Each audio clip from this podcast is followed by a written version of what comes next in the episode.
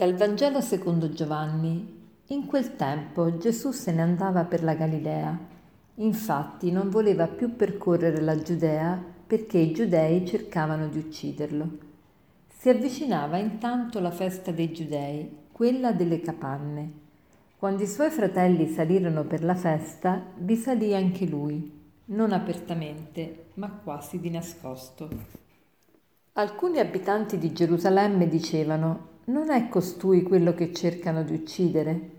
Ecco, egli parla liberamente, eppure non gli dicono nulla. I capi hanno forse riconosciuto davvero che egli è il Cristo?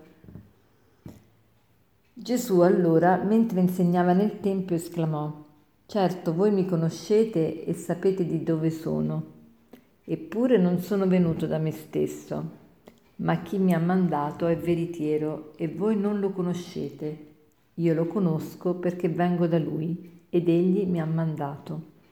Cercavano allora di arrestarlo, ma nessuno riuscì a mettere le mani su di lui perché non era ancora giunta la sua ora. Vediamo il contesto di questo brano.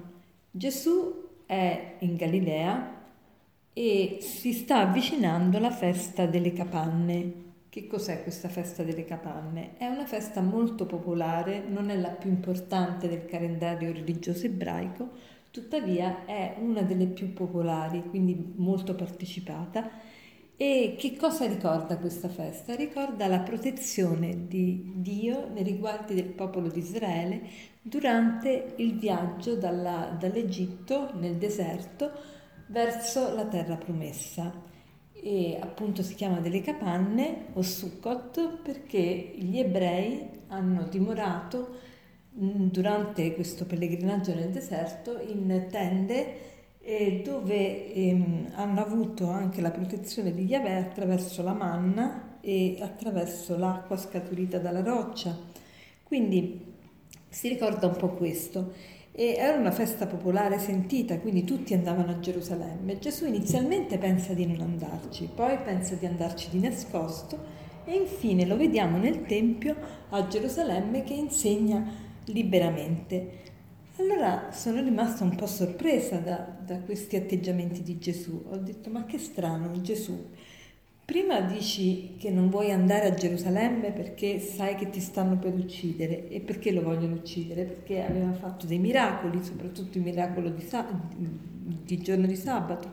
E quindi i, i, gli ebrei, gli israeliti non potevano, i giudei non potevano vederlo perché, eh, perché appunto si faceva eh, beffe del, del sabato. E, poi Gesù eh, però pensa di andare di nascosto perché? perché vuole andare a questa festa, perché è una festa importante, però poi si mette a insegnare. Allora mi sono chiesta, ma come mai questi atteggiamenti così diversi? E mi è venuto in mente, sono rimasta molto colpita da come Gesù attraverso questo brano ci insegna ad armonizzare la prudenza con il coraggio. Ecco, noi tante volte pensiamo che la prudenza sia l'essere cauti, l'essere circospetti, non fare mai il passo mm, rischioso, essere molto molto eh, ponderati in tutto e per tutto. Ecco, sì, c'è un parte, una parte di verità, ma la prudenza, prima di tutto, vuol dire vedere la realtà come la vede Dio e decidere nel momento presente, qui ed ora, che cosa è, prudente, che cosa è meglio fare, cioè alla luce del, del, Vangelo, alla luce di quello che Dio può uh, pensare, alla luce dei, dei principi che Lui ci ha dato, dei valori che sentiamo nella nostra coscienza, la prudenza ci indica la via giusta, la scelta giusta da fare. Quindi non vuol dire prudenza evitare tutti i rischi e non sbilanciarsi mai, ma prudenza vuol dire appunto eh, sbilanciarsi tanto quanto io vedo che serve per raggiungere un obiettivo che voglio raggiungere. Allora, ecco, dovremmo chiederci, ma io nella mia vita sono prudente nel senso, eh, diciamo, mondano del termine, quindi sono molto cauto, ponderato, eh, non rischio, oppure sono prudente nel senso divino del termine, cioè cerco nel momento presente, proprio qui ed ora, nella circostanza precisa, di capire a che cosa mi chiama il Signore. Ecco perché Gesù una volta decide di non andare, un'altra volta decide di andarci di nascosto e poi si fa vedere liberamente a insegnare. Perché? Perché man mano le circostanze cambiano.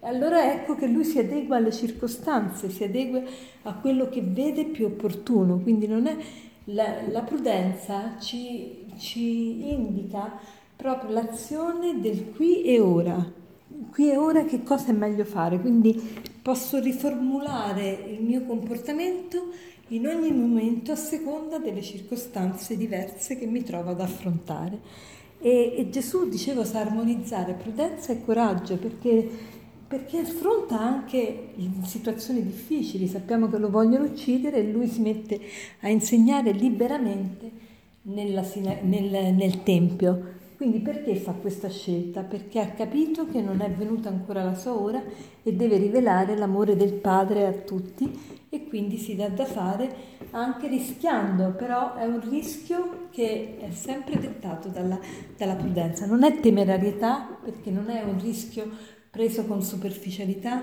con arroganza, ma lui valuta anche il rischio, valuta la paura, la fronteggia la paura, la temerarietà non tiene incontro la paura, invece il coraggio affronta la paura e decide di impegnarsi nonostante il rischio. Allora facciamo, mm, vediamo un po' nella nostra vita, Sa- sappiamo noi armonizzare prudenza e coraggio oppure siamo troppo coraggiosi ma nel senso di temerari, cioè non consideriamo i rischi, non pensiamo alle conseguenze e siamo poco prudenti, oppure viceversa, siamo molto prudenti e poco coraggiosi. E, e per concludere vorrei citarvi questo aforisma che dice così. Lo spreco della vita si trova nell'amore che non si è saputo dare, nel potere che non si è saputo utilizzare nell'egoistica prudenza che ci ha impedito di rischiare e che evitandoci un dispiacere ci ha fatto mancare la felicità. Buona giornata.